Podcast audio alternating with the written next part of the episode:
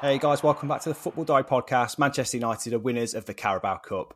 Absolutely buzzing that we've got our hands on some silverware. So we'll be talking about how that happened in the first place, what differences have been made to the squad under Erik ten Hag so far, and is this the start of some significant changes for United? Hopefully that's the case. We'll also dive into the Premier League, of course, starting with Aston Villa, I think, and their resounding victory. And Ollie Watkins' form in particular, we'll be zooming in on that and what the difference is for him this season. He's got the longest goal-scoring run in their history, which is great to see. And on the flip side, West Ham, Danny Ings, since he's left Aston Villa, scored a brace in their 4-0 win in a must-win victory over Nottingham Forest. And that raises some questions about their performance in future too. But Miles, United winning the Carabao Cup, will start there. Great scenes at Wembley. United richly deserved their win. Some have argued it's an easy run to the final, but I think the way they're playing under Ten Hag at the minute, this is kind of the first step in that rebuild, isn't it? He's made some significant changes to the team and just to the general vibe at the club as well. What have you seen from United, especially from this game at Wembley, that's made you realise that something good is happening there at the minute? First of all, I take offence to anyone that says it's an easy run to the final after they knocked Villa out, but we'll move on from that one. No. Well, it's been flagged, that's all. And I say there's no such thing as an easy run to any final, but I'll take what I can. Well, I don't know. If you look at Man City's draws over the last few years, maybe we'd argue differently. No, it was a great win. It was a really efficient win and a really professional performance. And that's something you expect from a team that is used to winning. This Man United team isn't that used to winning. I think it's their first trophy in 6 years. And obviously it's Ten Hag's first at the club.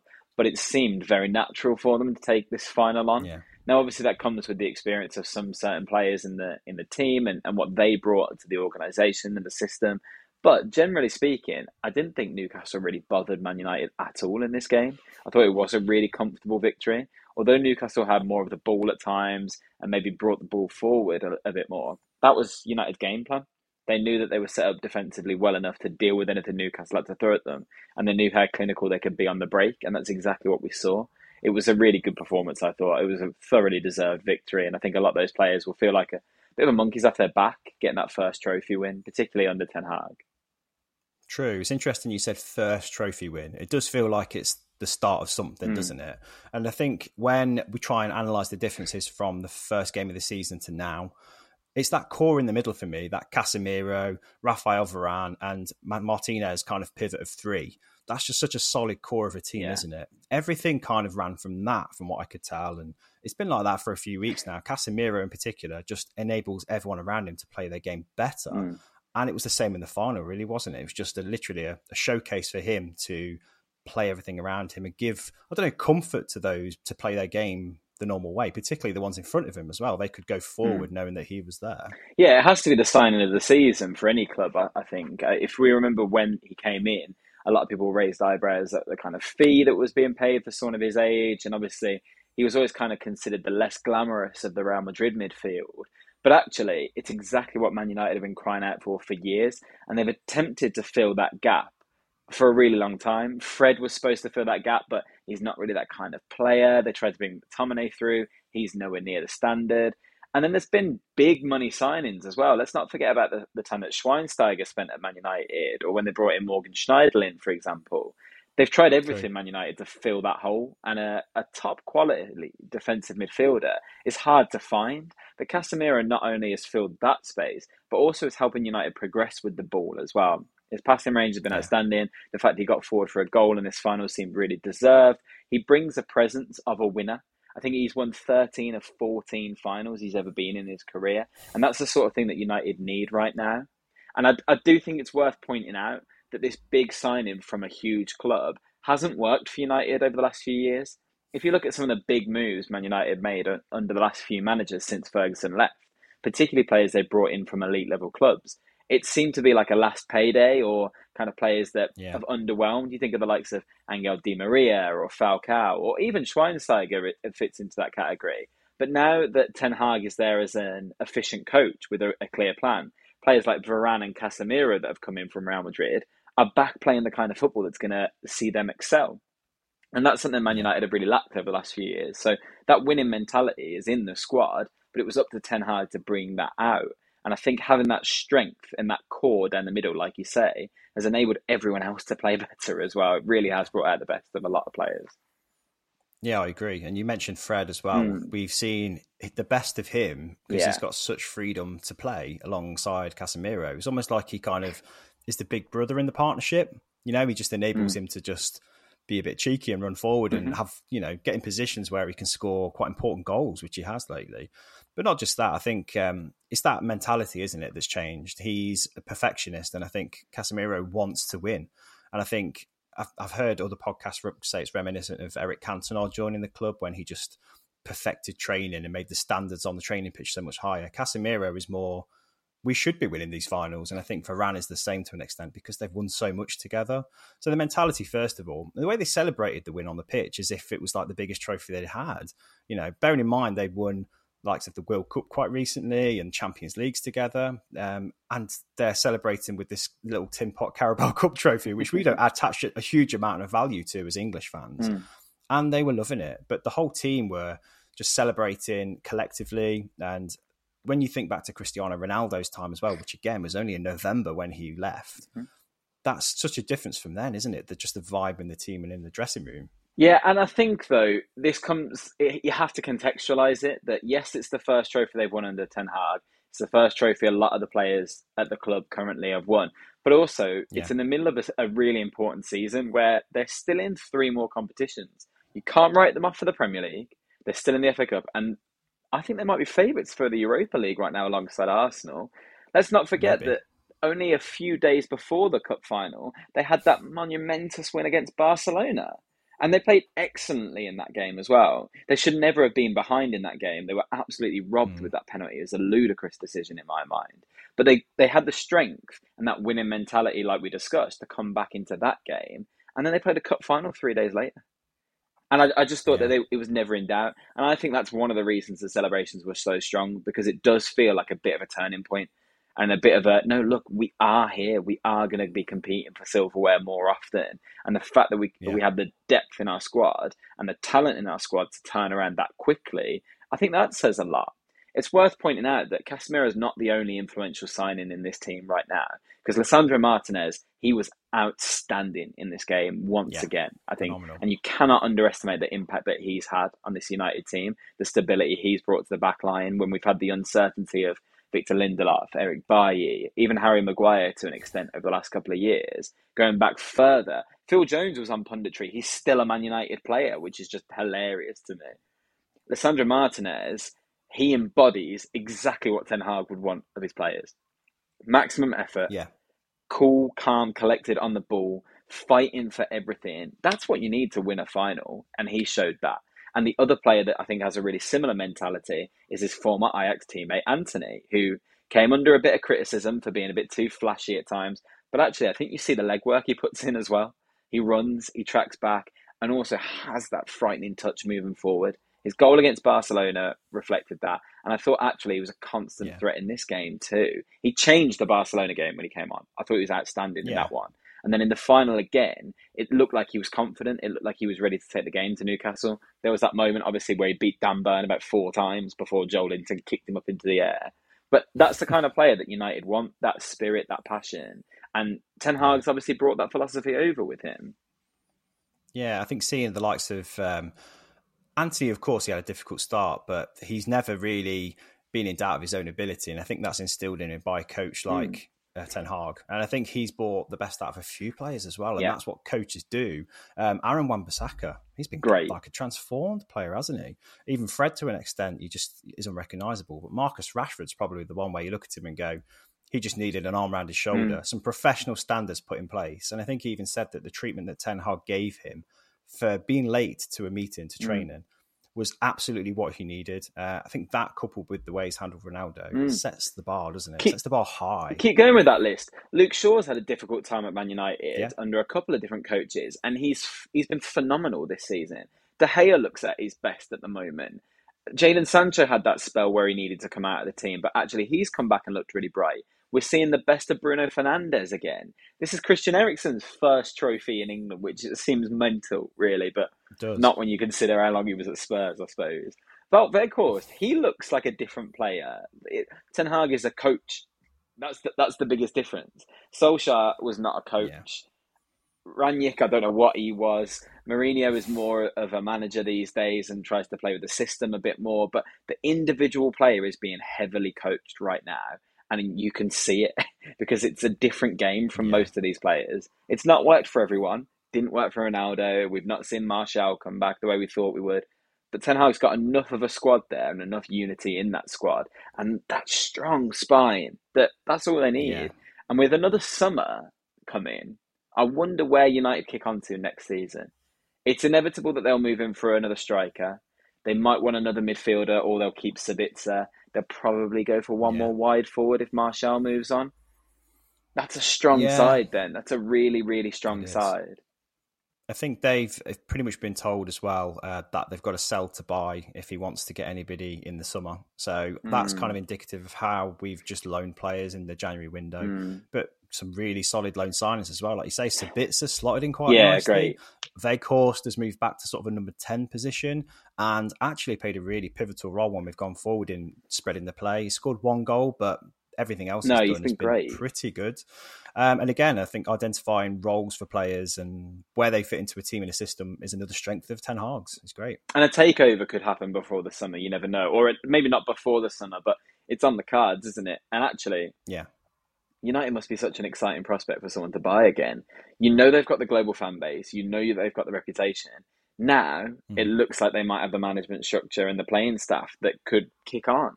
They still are lacking a lot, don't get me wrong. The stadium needs huge investment, as we've talked about multiple times on the podcast. There still needs to be a better structure at board level. Of course there does. But you have to be excited by where United are going right now, surely. And actually, I think if you look at that starting 11... we're watching the Champions League come back at the moment. How many starting 11s are we seeing in the Champions League that are better than Man United right now on current form? It's weird to see them in the Europa League even, to be totally honest. But they should win that competition. If it's not Arsenal, they should win that competition now. Well, I always err on the side of caution because we've been here under Jose Mourinho. We won the League Cup, we won the Europa League, we qualified for the Champions League via the Europa League as well because we needed to. And I actually thought that was a turning point then. Could have been. I thought we had a team that included Zlatan at the time. Yeah. Paul Pogba was coming to some kind of form. It felt like professionalism had been raised quite a lot and it needed to be. And then it went back to sort of a horrendous dressing room again. Yeah. So I don't want to get too carried away with a Carabao Cup win, but you're right. This feels different. It just feels different from a United fan's point of view. We've not seen this much... I don't know, autonomy given to a manager that can deal with that kind of pressure as well.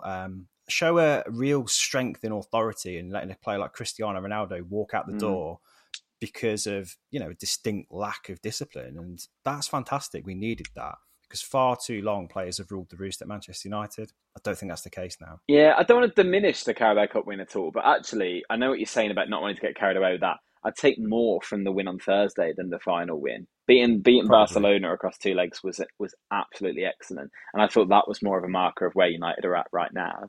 And their form in the league is just outstanding. So there's plenty to be encouraged by.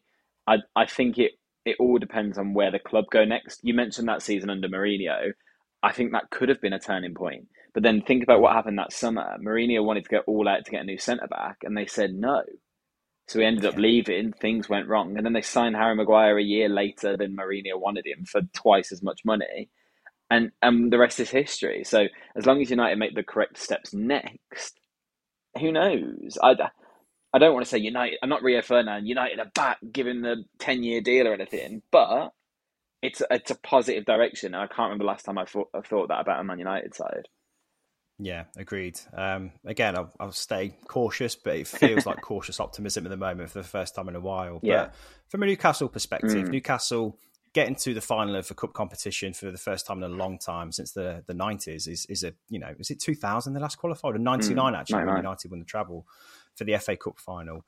It felt significant. And we've said a few times that Newcastle seem well ahead of schedule from what we were saying. They could potentially be top four in the Premier League. It looks very likely now, doesn't it?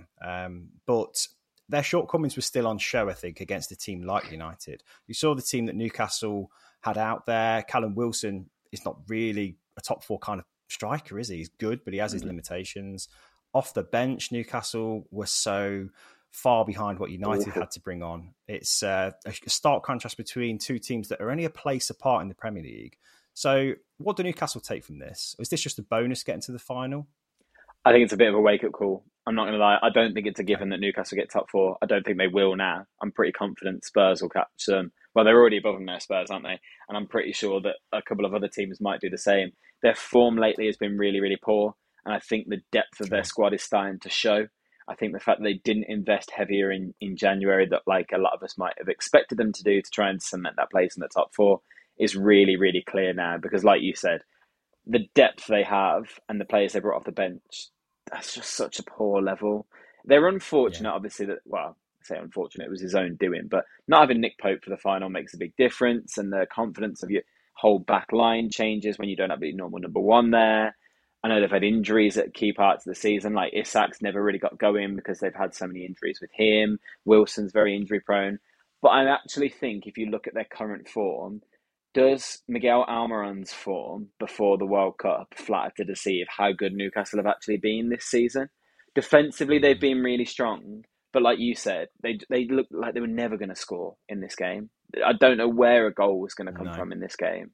And that's been pretty consistent in the league lately. They're drawing a lot of games. They had that long unbeaten run, but they're not winning a lot. And that's a problem for them. If they're looking to cement a European place this season, I think they're going to struggle. I think they should be aiming for top six now because of the position they're in. If you'd offered them that at the start of the season, I think they would have snapped your hand off a cup final and top six. It's disappointing considering how safe they looked in the top four. But I was just really surprised that we didn't see more ambition from them in January, considering the resources that they have at their disposal. I thought they were really poor in this game. I'll be totally honest. I thought they were really, really underwhelming. Interesting you think that they'll get caught in the top four race as well. I kind of agree, mainly because they haven't been there before, but also the quality is so lacking, like you say. And a combination of those two things, there are teams better than them coming up behind them as well. I mean, the Premier League's so unpredictable, and Tottenham, again, is another one we'll talk about later. They're so unpredictable as well.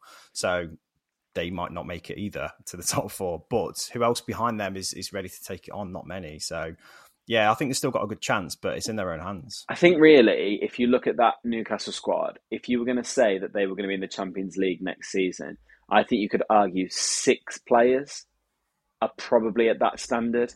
I think you could say Nick Pope, Botman, Trippier, Bruno Guimaraes, Alexander Isak, and then based on the form he's shown this season, maybe Miguel Almirón. But even that's not, we've not seen that always from him. I think I'd struggle to name many others that I could see playing for a top four side. Let's not forget, nearly a year ago, we thought Newcastle were going to get relegated.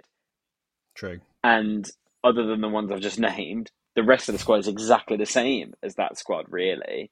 So I think they're further behind than we think they are. I think the fact that the rest of the league are having such a bad year has flattered Newcastle to a degree. I don't want to discredit what they've done because I think Eddie Howe is doing a great job there and he has stabilised that defence, which really isn't the best defence in the league by some distance, but he's turned them into that.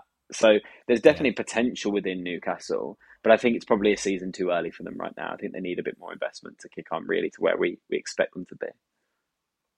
European qualification's not out of the question, though. I think that's still a massive achievement for them, and a cup final as well. You know, not a bad take. That, if, like you say, they've taken that at the start. But moving further down the table, but not a huge amount below, is Aston Villa. Should we talk about Ollie Watkins for a second? Yeah. Wow. What's changed with him this season? And talk to us about this record that he's broken, this run that he's on at the moment. Right. Can I just say, I've been an Ollie Watkins enthusiast from the day he joined Villa, and I've never let that slip. I have hated any moment of criticism that he's ever got. I think whenever he's been on the pitch for Villa, he's given 110%, and it's coming to fruition now because it feels like a repeat of what we just said about Man United. He's being coached properly, which I think makes all the difference for a striker. He had a difficult time under Gerrard, I think it's safe to say, and I think even once Danny Ings came in at Villa, a good player should always push another player to be better. There was always a struggle to get that dynamic right with those two. And I think that's why I wasn't too upset about seeing Ings go in January. Not because I thought he was a bad player, but just because I'm really happy to see the trust that Emery's put into Watkins. And that is what's paying off right now. If you look at Villa's lineup since Emery's come in, Watkins is an ever-present. He's the one that he's going to rely on. And he's rotated the rest of the forward line quite a lot. it's Bailey 1 week, or Duran might come in, or we might see Buendia and Coutinho, but Watkins will always be there. And that vote of confidence from an elite level coach has to mean something to him. 5 goals in 5 games is outstanding for Ollie Watkins, something that he's always been criticised for, not being a consistent enough goal scorer, which I think completely overlooks everything he does for Aston Villa.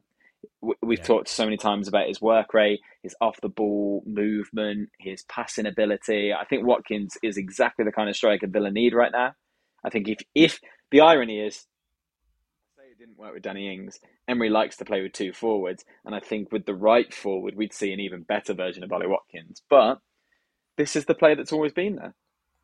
This is the player that got into the England squad. This is the player that should be in the England squad. I don't think there's any doubt in my mind that this is who I want leading Villa's attack for another couple of years now.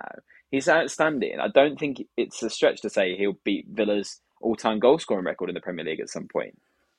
His finishing is incredible. I think that often has gone unnoticed because he's been a bit more peripheral to the Aston Villa lineup with Gerrard in charge. And it's a real shame because it was a waste of talent. And I think Gerrard just tried to shoehorn too many players in too many positions, too many square pegs and too many round holes. He was often shunted wide quite a lot, wasn't he? But he's pretty much front and centre now as well.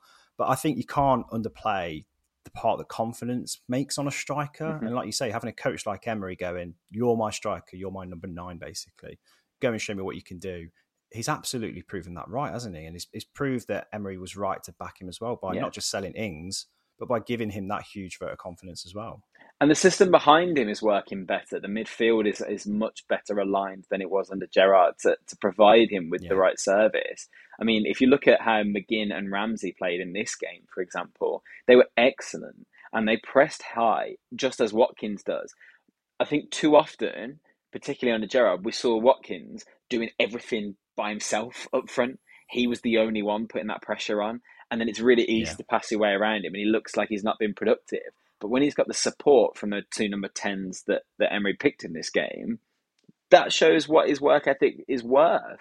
When everyone else takes his lead, that's a massive step for Villa in terms of getting past their playing out from the back system, or even as a Sean Dyche Everton might play. They hassled defenders who aren't that confident on the ball, and it worked. I think we saw with the second goal in particular, with Buendia's footwork and McGinn managing to get that ball over to him, what Villa are capable of doing when they attack teams. And Watkins wants to attack teams. He wants to be on the front foot. And that to me is such an important thing as a striker. I'm really interested to see what his role is next season, because Emery has said quite openly, and it's very highly reported, that we want a big number 9 to go alongside him at some point. There's massive talk that they're going to go back in for Tammy Abraham at some point, and it might be the right time to make that kind of move as Villa, because his stock is slightly lower than it was the season before. So we'll see. But I'm excited to have Watkins at Villa. I always have been. I've always wanted us to hold on to him whenever there's been interest from other clubs. And I think Emery clearly feels the same, and he's got that faith in him. Yeah. And I hope this goal-scoring run continues. I'll tell you that much. So we needed a win.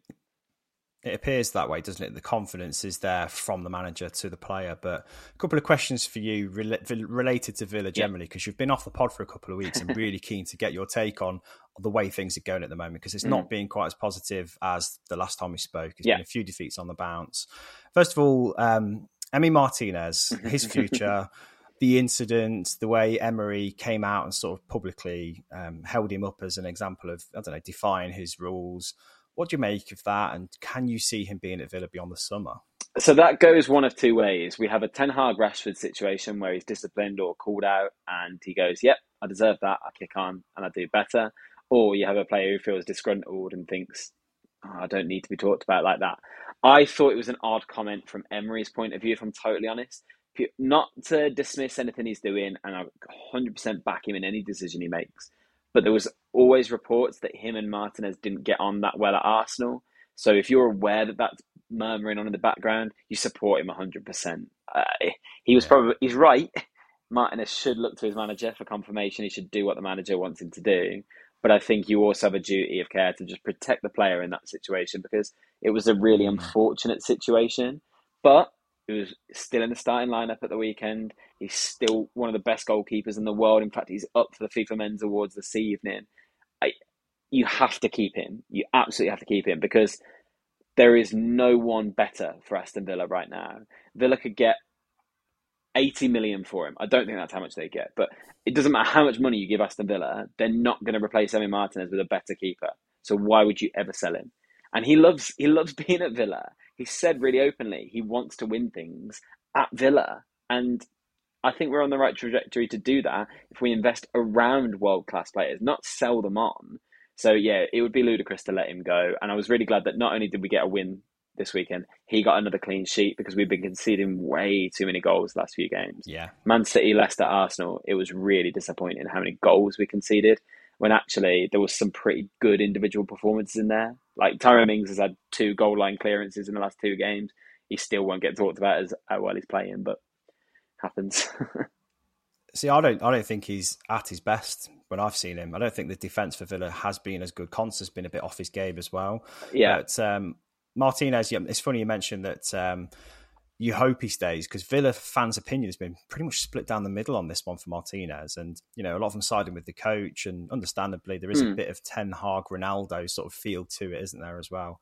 But it's a weird time to call it out, though, isn't there, in some ways? Like, there's still a lot of football to be played. I just think he's a little bit angry at the way things are going at the moment, Emery. He's probably taken it out on Martinez as the scapegoat right now. I don't think it's as big a deal as it's being made to be, and I think people are looking for it to be a bit of a narrative because he is the biggest player at the club right now. And obviously, because he's won the World Cup, it's, we must be overly arrogant now because he's got a World Cup winner's medal. Nothing about him suggests that in terms of the way he treats Aston Villa. Yes, he's really confident on the pitch. Yes, he tries to wind up the opposition, but he never says anything other than, I love this club. I'm grateful to what this club have done for me. I want to be at this club. So I think people are trying to make more of a meal out of this than it actually is, if I'm totally honest. And I think any Villa fan that says, we can go if he wants, they're just worried about getting burnt again after what happened with Jack Grealish. I don't think it's absolutely true. No Villa fan wants Emi Martinez to go. Not one of them. Not at all. What they do need is better organisation from set pieces. That's why we're conceding so many goals at the moment. Oh, God, we switch up at set pieces definitely. So easily. I think we've conceded 13 from set pieces this year. Isn't that ridiculous? And that needs to stop as soon as possible. With regards to Watkins as well, we're talking about the midfield combinations behind him. Yeah. What would you say from the tinkering that's happened in midfield is the best combination to get the best out of Ollie Watkins? And also, not just Ollie Watkins, but for you to see which midfield combination works, because John McGinn was massively favoured by Steven Gerrard, wasn't he? He's been a little bit more peripheral this season. The midfield combinations have changed a little bit. What works for you? Do you know what? I don't know. And that's a really nice position to be in, because actually it's because they all look really good at the moment. You've got 2 guaranteed starters in Boubacar Kamara and Douglas Luiz. They will always be your pivot. And that is excellent to me. Both of them really confident, really good on the ball, great passing range, but also read the game really well. So I'm really happy with those 2 being there. Then Emery likes to play with these 2 players behind a front 2. Now that could be any of Jacob Ramsey, John McGinn, Philippe Coutinho, Emi Buendia. What a great position that is. That is unbelievable depth for Aston Villa, actually. And I thought we probably needed another midfielder, if I'm totally honest, because McGinn was really off form. Ramsey had some injuries and we hadn't quite seen the same Ramsey we'd seen last season. Coutinho started the season awfully. And Buendia just never looks the favourite for some reason. But actually, Coutinho was excellent against Arsenal. Is looking like he's getting some match fitness back. Buendia came on against Everton and scored, as he always does against Everton, which is great. And I thought Ramsey and McGinn were both phenomenal. I thought they played really, really well. And McGinn looks more like John McGinn again. He's pressing high, he's aggressive, he's playing the ball at the right time, he's not ballooning shots out for throw-ins every time he gets the ball. He looks a lot more assured. So I don't know what the best Villa midfield is right now, because you've got those 4 options in those 2 spaces. I think it depends as well on who you play up front. If you play Leon Bailey, he tends to drift out wide a bit more. So maybe Coutinho is the best player because he can play off the left a bit more. If you play John Duran, or maybe if we start on a new striker, then maybe it's better to have narrower playmakers like Buendia. So I'm just glad that we have the depth and the options right now. I think it will depend on the opponent. I don't like tinkering too much. I like to have a set 11, and Villa have been successful when they've done that in the past. But actually, if that's how Emery wants to work it, it's great variety to have. Really, really encouraging for me. competition is never a bad thing. And I think to put this awful run of games and defeats to bed now with a victory, not just a victory, but one where Ollie Watkins rightfully takes the headlines, takes the heat off the situation a bit and makes panic disappear, doesn't it? Do you know what, though? You say awful run of defeats. It was because we conceded so many goals and it's frustrating to lose three games in a row. But Man City, Villa have got a terrible record against the reigning champions. I think we've only beaten the reigning champion once away from home in Premier League history. Isn't it ridiculous? Like, it's a really odd stat where we always get battered by the best team in the country. It's annoying. The Arsenal game, I'm still not over. I just had to spend a week on holiday with a load of Arsenal fans, which didn't make it any better. But Villa were really unfortunate there. Arsenal's third goal is offside, very clearly offside. Villa had a goal disallowed against Arsenal last season for exactly the same thing. It's just one of those big club bias things. And then the fourth goal doesn't happen if the third one doesn't go in. That's frustrating, but I'm not that upset about the loss because it shouldn't have happened in the first place. The Leicester game is the only one that I look at and go, wow, they needed to wake up. They really, really needed to do something about that. But yeah, that was poor. Yeah. With regards to teams that needed to win, I'm not saying that Villa did, but no, we did. Moved on to West. Yeah, you did. Yeah. But West Ham needed to win, and we were talking on the last pod how the pressure was so intense on David Moyes now, and I was quite brutal about his limitations as a manager and how West Ham have gone as high as they can possibly go with him at the helm, and the players they've got have made the intensity on expectation too much for someone like David Moyes. Okay, I want to get your take on that first of all, but they beat Forest 4-0 in this game as well, which was crucial, wasn't it? And there's been talk of, well, Declan Rice has openly said that the players have kind of met proactively, nothing that David Moyes has requested. They've decided to get together and go, what is going on this season? What do we need to do? And the result of that has been a 4-0 victory in their most important game so far of the season. So what's your take on the West Ham situation and, more importantly, David Moyes at the moment as their manager? It's such a funny one to judge because, actually, West Ham shouldn't be anywhere near the position they're in. And David Moyes has done a phenomenal job at the club, but something's not working right now. I think it's pretty well known that the only reasons Moyes still has that job is A, the credit he has in the bank from a couple of really good seasons with them, and B, is there a better option for West Ham right now? Who can West Ham realistically go out and get that's going to do a better job than David Moyes? I think they're probably hanging on till the summer because they don't feel like there's the right candidate available for them right now. But I just find it mental. When you look at that squad, it's an excellent squad of players. On the bench this weekend, they had Alphonse Areola, who they signed from PSG and has been at Real Madrid before, let's not forget. I think they had Cresswell and Emerson. I think Emerson has a Champions League winner's medal from his time at Chelsea. They had Antonio, who's their record goal scorer in the Premier League. Scamacca, who they just signed for mad money. Fornals, Lanzini. That's their bench. Yeah. Those players are far too good to be in a relegation battle. Far, far too good. It's not even thinking about the fact they've got a world-class holding midfielder in Declan Rice. It's not to think about the form that Jarrod Bowen was in last season. It's bizarre that West Ham find themselves where they do. Something needs to turn. I'd like to say this game could be the turning point, but there's been false dawns in West Ham's season all through it, really, hasn't there? But something that begs the question, doesn't it? That's what we were saying. If it's not the players, if the squad is right, if the transfer activity in the summer has been decent, which on paper it has, they're very good players, then it has to be the manager. So I think the thing I want you to consider is if the players are getting together to meet almost in secret to go, what do we need to do to get out of this? Yeah. Surely that's the manager's job on the training pitch to galvanise them and to get them going. David Moyes clearly isn't doing that. The limitations have been so obvious. And I think we've seen West Ham fans in our comments on our videos saying that if before Christmas they'd have got rid of David Moyes, there'd have been the likes of Lopetegui still hadn't gone to Wolves at that point before the World Cup. Yeah. You know, Unai Emery, Aston Villa. In terms of squad quality, there's not much difference between West Ham and those two teams, I don't think. No. You know, there's potential in all three. Very similar level on paper.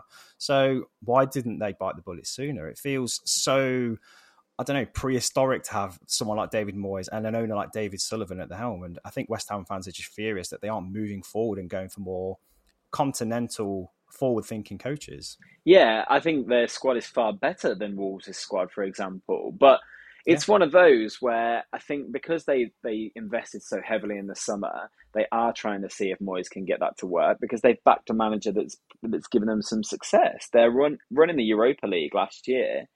That's not long ago. And only a couple of seasons ago, we were talking about whether they were or not they would finish fourth. Now, if you're kind to me, you'll go back to the start of the season and find the show where I said, David Moyes will not be West Ham manager at the end of the season. And it felt like a big shock, but it's not, because he's always had limitations as a manager. We saw this at Everton where he struggled to get goal scorers really going. And they had a ceiling, Everton. They were always going to be about sixth. And then every now and again, they'd fall right off and they'd look like they were going to get to relegation. And the next season, they'd come back up again. And then at Man United, he showed his limitations. He didn't know how to manage world-class players. West Ham have just gone out and bought some incredibly good players. Scamacca is outstanding. We haven't seen that from him yet. Lucas Paquetá is outstanding. We've seen glimmers of that, but not enough of it. And I do think that there are limitations to a manager like David Moyes. I don't think he'll be there next season. I don't know who the right option is, though, for West Ham. I honestly don't. You're right that maybe they could have acted earlier, but Lopetegui seemed like he was always going to Wolves. Emery, maybe they could have moved for as well. London club, big transfer budget. It would have made sense. Now they're running out of options without kind of going a bit left field, and that seems risky too when you've just invested so much money. So while they remain in their European competition, while they aren't cut adrift from the rest of the league, Moyes will get the season. He'll go in the summer though, I'm pretty sure. Well, this game against Forest, again, like we say, was must-win. It had to be a victory. Otherwise, it would have been serious trouble for West Ham. And they left it really, really late. It wasn't until the last 20, 25 minutes that they actually scored and broke the deadlock. Danny Ings was instrumental. He's returned to the team in some really good form. And obviously, you've seen what he can offer in flashes at Villa. But they've brought a few players back into the fold. Paquetá came into the squad again. He'd been out of the team for a while. Ben Rama as well, 2 assists when he came back. Mm-hmm. So there's a few players who had a point to prove, and maybe this meeting between the players actually was the kick up the backside they needed. Yeah, and let's not forget that Forest have been in excellent form lately as well, so this was a huge not away win they for them. Have they? Well, no, I suppose not, but when you look at the league table, what West Ham need to do is start dragging other teams into it, and Forest was starting to look a little bit out of reach for West Ham, so it was a huge result. It looked like it was going to be a very boring game. They were unfortunate. They hit the woodwork a few times earlier in the game, but like you say, it came to life in the last 20 minutes because they didn't give up. And that's a sign of a team that maybe are a bit more behind the manager than we've seen before. The reason I say that is you see teams like this go through this slump where they find themselves down in the bottom three.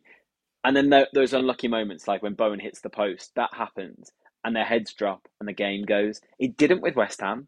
And actually, the changes Moyes made worked. Like Antonio came on, he scored almost immediately. Yeah. And I think it was a Fornals assist who he just brought on as well. So I think there's fight in West Ham still. I think they've got the right characters around the club. Mark Noble's still around as a sporting director, obviously, and that's a huge thing for them. Rice as their captain really is a leader on the pitch, and his goal showed what quality he has. And when you've got someone like Danny Ings who'll get into the right positions, you're going to get 5, 6, 7 goals from Ings between January and the end of the season. That seems quite likely to me, and that could be the difference. I don't think West Ham are going to be in the bottom three. I don't think they're going to be in the bottom five by the end of the season. They'll get themselves out of this trouble because they're too good. I don't like that saying normally about a side, because you're in the bottom three because you've played badly. But West Ham are too good to be in the bottom three, so I think they'll be fine. Well, it was a moment that felt like a turning point, a bit like United winning a cup feels like a turning point.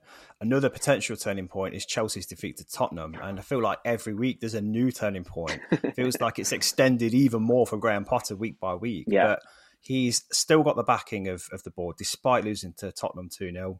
Chelsea just don't lose to Tottenham normally, and the way they collapsed against Spurs, it was a terrible performance. They had nothing in them. They haven't had any sign of a goal in them for such a long time. Now, the record for Graham Potter doesn't read very well anyway, but seeing it in a game like this where, you know, Spurs haven't been amazing this season, but they looked so much better than this Chelsea squad that's had hundreds of millions spent on it. Mm-hmm. The question is, I guess, for you, we've asked this last time as well with Dave on the pod, what do Chelsea have to do? How far do they have to go for them to go Graham Potter's got to go, because it feels like a new low appears every week. You said Champions League defeat. Do you still feel like that is the turning point? That would be the end of Potter if they don't beat Dortmund. Yeah, I think it will be. And for the first time, I think I'm going to say it should be. I would feel really sad to say that, because I really like Graham Potter. I think he is a great coach, but this is the wrong job for him. And I think we said that at the time, that it felt like an odd job for him to take, but you understood why he took it. You kind of have to take it if you're offered that elite level. But this isn't the right move for him. And I think he's getting a lot of excuses made for him, if I'm totally honest. Because actually, 100%. The problems we're seeing are quite Potter problems. They're not scoring goals. That's what we saw at Brighton. I'm really tired of hearing people say, oh, it's a really hard job for him. No, it's not. It shouldn't be a hard job at all. I think in their starting 11 this week, and they had 6 Champions League winners. I understand that they've invested in young players that are a long-term project. But let's not forget, in the summer, yes, he wasn't the manager, but Chelsea brought in Raheem Sterling, multiple Premier League winner, Koulibaly, who just won the African Cup of Nations and has had an outstanding career. They've got real quality in that squad still, but it's got worse since he's been there. That's not a hard job for me. Having a lot of players might be difficult to manage, but having a lot of players of the quality that Chelsea have and getting things wrong consistently, that's not right to me. Saying Chelsea really lack a number 9 when they've got Aubameyang sat on the bench. Now, I know this isn't Aubameyang that we saw at Dortmund or even his early days at Arsenal. Let's not forget, he went to Barcelona last January when Barca were really struggling without a number 9. He scored 11 goals in 17 games in La Liga. Yeah. That's exactly what Chelsea need right now. They scored 1 goal this month. And Potter's got him. This stubborn like philosophy of playing with a false 9, and I don't know, the insistence on playing Kai Havertz when he's playing so badly. Hakim Ziyech's on the pitch as well. He shouldn't be weird. There. That's weird. And he's playing terrible. He should have been sent off again, but then it got retracted. So it was a weird game for Chelsea all round, and it's weird to see it unfold because they spent a lot of money. You'd expect them to do better, but it feels like the players that they've bought, there's no leaders there. I can't see anybody, apart from Thiago Silva, who was already there. Once he went off the pitch, I thought, well, who's going to raise the game of the team now? Like, there's nobody there to stand up and be counted, I don't think. That's a Chelsea thing, though, because these players have been leaders elsewhere. Southgate talks really openly that Sterling is a leader in the England camp. Koulibaly is a leader. They've got experienced players there. Now, I know that they have been blighted with injuries this season. I think it's the first time Reece James and Ben Chilwell have started a game together in goodness knows how long. But I don't think that's enough of an excuse anymore, because I think he's getting his selection wrong half the time.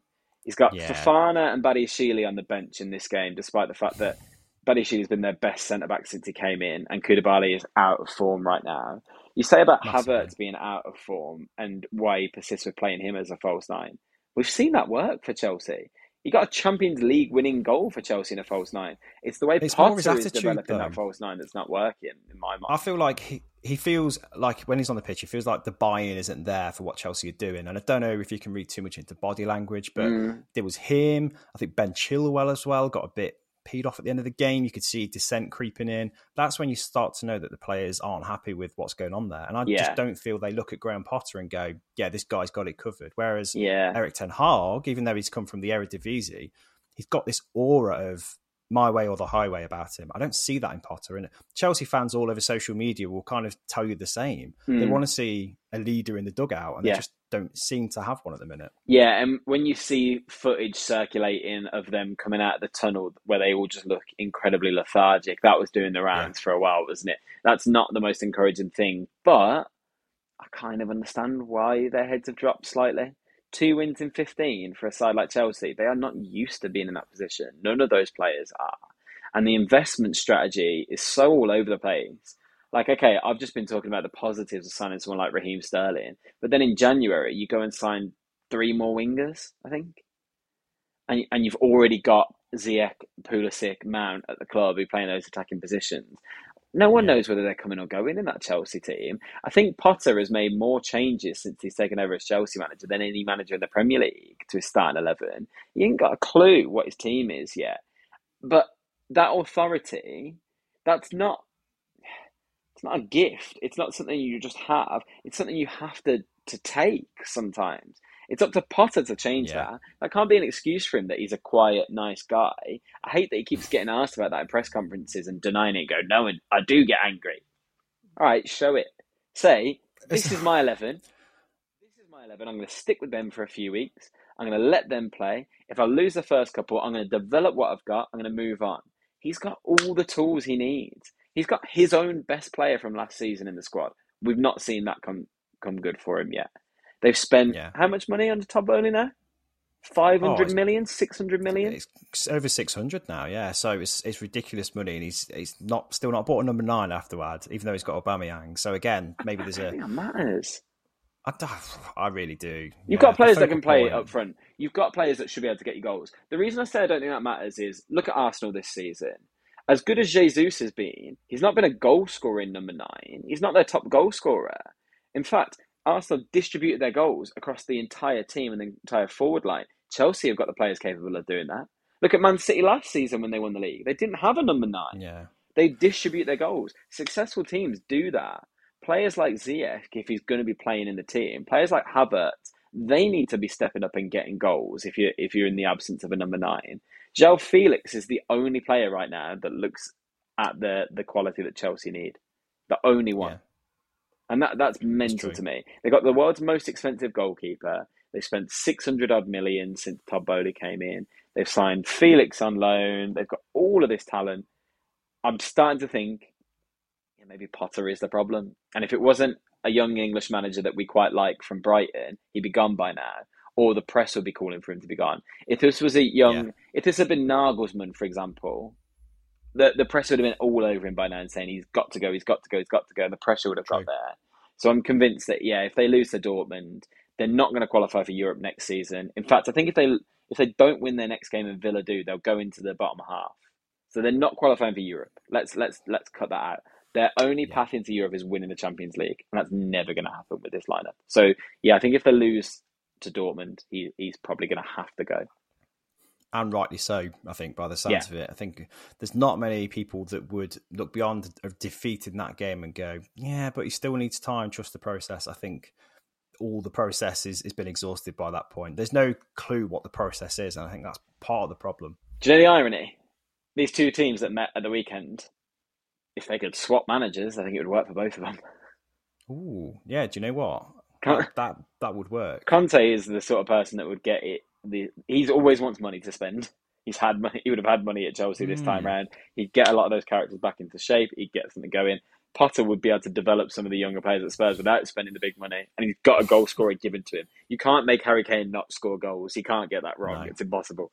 So I don't know. Something's got to change. I wonder where we see Potter next, but I reckon 2 weeks he's got left max. I think they will get knocked out to Dortmund. And when they do, I think it's inevitable that he goes. As much as Boehly wants to say they're going to last with the project, there's got to become a point where it's unsustainable. Because if you're spending that much money as well, you need European revenue to keep up with financial fair play. Absolutely. Yeah. I think that's what the whole model is kind of built on at the moment. So it would be so damaging to get eliminated from the Champions League, but to lose a manager for the second time this season and then try to find somebody to steady the ship for this remaining third of the season. Shouldn't have lost the first one though, should they? Yeah, look, we've been banging that drum forever. It's mental. Quality Thomas Tuchel. It is. It's mad, isn't it? The further the season goes, the more bizarre that seems. I think I read the other day that he's responsible for 35% of the points that Chelsea have got so far this season, and he left in September. Wow. It's insane, isn't it? Do you think there's a chance of a Tuchel comeback? Do you think he'd go back? If I was him and Boehly tried to call me, I'd absolutely laugh in his face. I don't know where Tuchel's going to end up next. I ain't got a clue. Probably Bayern if they can't win the league. Yeah, we'll see. Watch this space. That's it. We've exhausted all the conversation for this week, mate. Good to have you back on the pod. Thank you again for watching. Thank you for listening as well. Please, if you obviously listen to this on an audio channel, hop onto YouTube. You can see us actually in the flesh and subscribe to the channel while you're there. If you want to see more sort of bite-sized chunks of what we're talking about rather than the full audio experience that you're experiencing now. But Miles, great to have you back, mate. Good to be back, man.